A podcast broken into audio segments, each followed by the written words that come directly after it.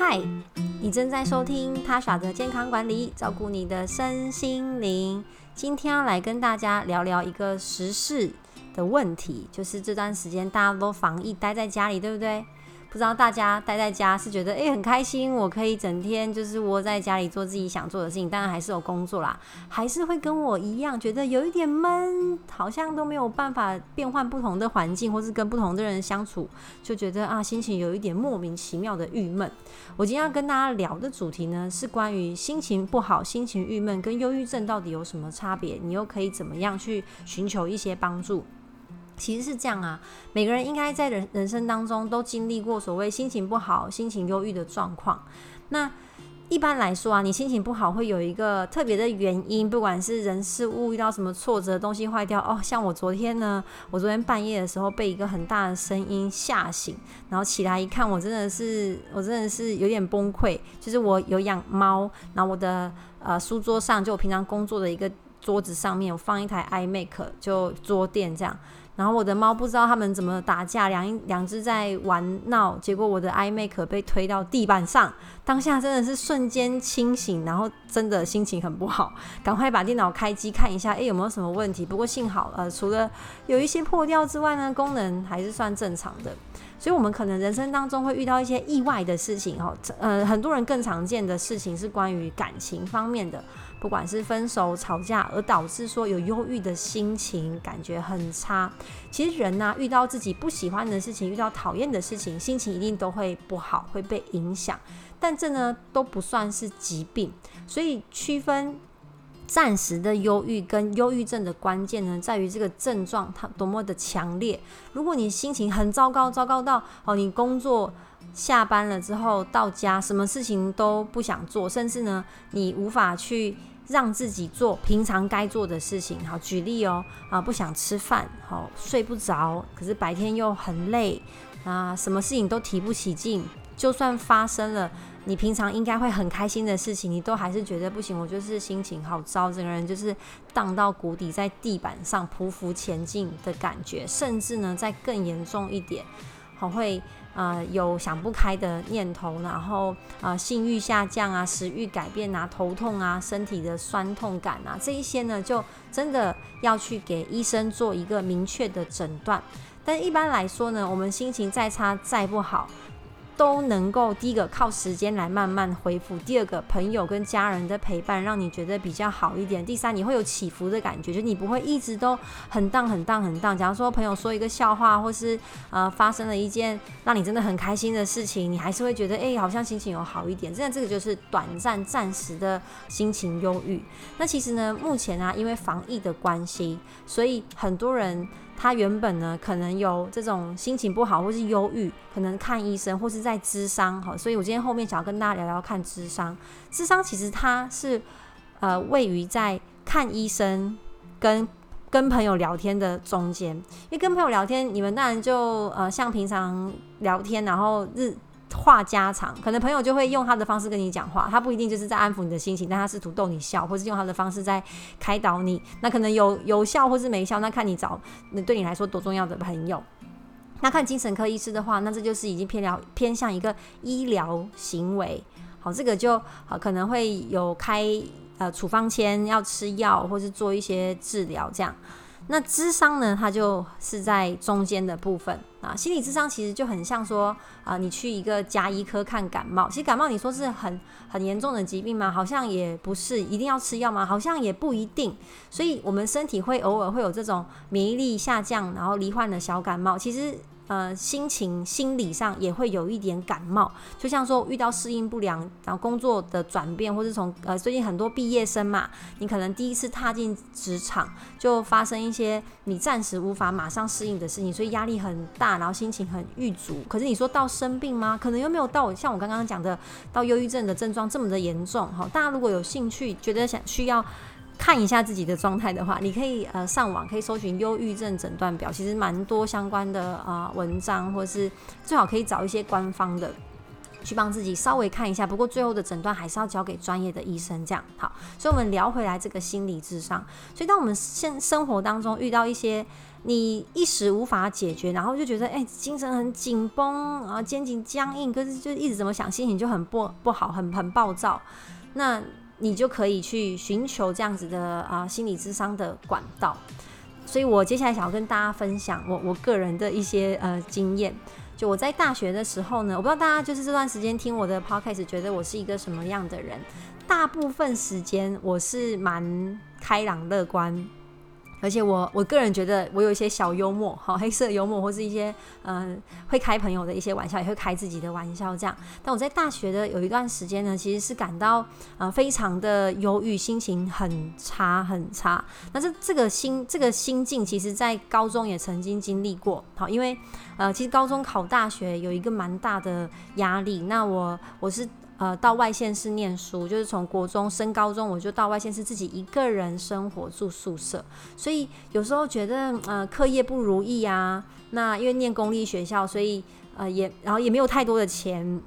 去补习，就只能自力更生。但有些东西真的，我觉得我真的脑袋不是很轮转啦，就很多数学、物理的东西真的是会快要把我搞死。那时候补考试每次都要补考，就觉得压力很大这样。所以当时曾经经历过这样子的心情很差的感觉，但是因为当时也还不懂，所以没有寻求任何的帮助，就稀里糊涂就这样上了大学。那上大学之后呢，课业当然也是很重，但是就比起高中就算好很多。然后后来我经历了一次人生印象中很深刻的低潮，那时候就是因为感情。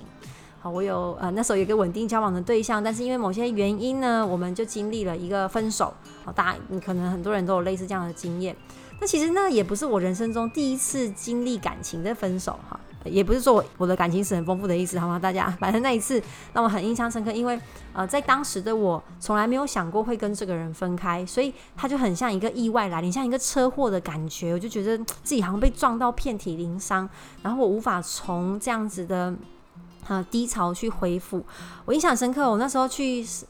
要上课，我连我怎么走到教室的我都不记得，然后课程中老师在讲什么完全听不进去，然后下课了同学拖我去哪里我就跟着走，然后回到宿舍就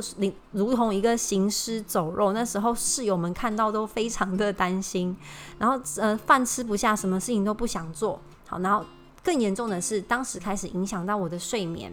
我一向其实是不是很常翘课的学生，我其实基本上我蛮喜欢上一些老师的课，可当时呢我的状况是遭到说晚上睡不着，早上起不来，然后就是整个人的生活状态是很糟糕的。那我忘记那时候是有谁提议我吗，还是我自己去了，我就去到了学校的咨商室。那时候里面有心理师的驻点，其实那心理师很年轻，我想他们不知道是什么样的原因会在大学里面这样。那是我人生第一次咨商。那其实那个时间前后呢，我也有去看精神科医师。那我印象中精神科医师的那个诊断，就是他单子上是写什么精神情绪官能障碍嘛，我有点忘记了。那他有开给我安眠药，可是他也是我想到了啦，就是那个精神科医师建议我去咨商啦。我一开始就觉得很睡不着，很痛苦，然后刚好家里的附近开了一间身心科诊所，我就第一次踏进去。那他听完我的状况之后，他就觉得我需要的比较是咨商，而不是精神科的治疗，所以我才会踏进学校的咨商室。好，想起来了。那我咨商的时间呢，长达其实也没有到很久，大概1个多月。然后一开始去就是会一直哭啊，正常啊，发泄情绪啊。然后这个咨商师会用很中立，然后很冷静，但是不会冷淡哦，可是他不会过度的跟你很多的互动。我印象中的这个咨询过程啊，就是他很像一个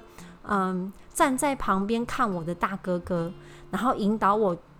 去看到说真实的情况是什么样子，为什么你现在这么难过，那你要怎么去跟自己对话，跟对方对话，让自己好一点。有没有继续交往好像不是一个重点，而是你怎么去接受现在这个状态。那段时间的咨商真的让我很印象深刻，因为也是人生唯一一次的经验，说实话帮助我非常非常的大，然后也让我对于咨商这件事情的印象非常的好，就觉得如果你真的有什么情绪上面的困难，其实现在有张老师专线的资源也很好用，或者如果你是学生的话，哇，绝对不要放过这个学校的资源，因为出社会之后的咨商就跟学校的就不太一样了，收费就不太一样，所以这是我一次的经验想要提供给大家分享。那后来出社会到现在也已经过10年了，超过10年了。那我在前阵子呢，在去年前年的时候也经历了一次情绪很低潮。我后来发现呢，可能每个人的状态不太一样，我就是会有一个固定的低潮，好需要去接受跟度过，但是过了就没事。那如果真的很严重影响到睡眠的话呢，我可能就还是会考虑去咨商。那最近呢，刚好就接触到一个平台，它可以让你去预约心理师。那我刚好有一个体验的机会，所以就预约了一个30分钟的时间。那其实在这30分钟呢，我当然最近也是有一点点小小自己的困扰，就是关于说现在自己的人生状态，那稍微检视一下我现在在哪里，那我未来要去到哪里。因为最近真的因为疫情都关在家里，那多了很多跟自己相处的时间，开始在思考人生。当然就是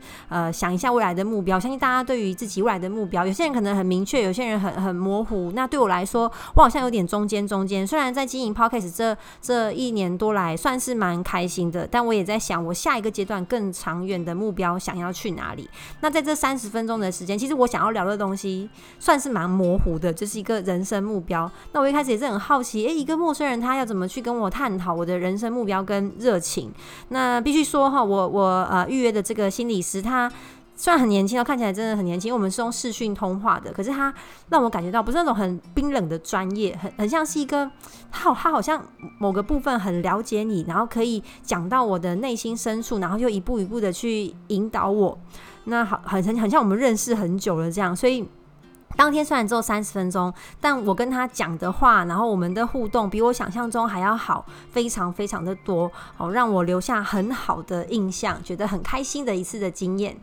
身为现代女性的我们，吃得健康，同时更要做好心灵保健。远距抱抱 App 替你解决那些没来由的不开心。面对突如其来的疫情爆发，社会被病毒压得喘不过气，我们的生活方式和价值观都被迫有着巨大的改变，甚至原本稳定的工作也面临着对未来的不确定性。远距抱抱是台湾第一个数位心理医疗 App， 也是最安心的情绪抒发出口，可以透过视讯的模式，让专业的心理师引导你去梳理你脑中混乱的思绪，进一步去正视这个问题，并和你一起建构新的解决方式。另外，如果你本身或身边的亲朋好友是第一线的医护人员，远距抱抱 App 目前提供医护人员心理咨询，只要提出申请就可以享有30分钟900元的咨询价格，前30名的费用呢会由远距抱抱 App 替你给付，活动时间到7月10号截止哦。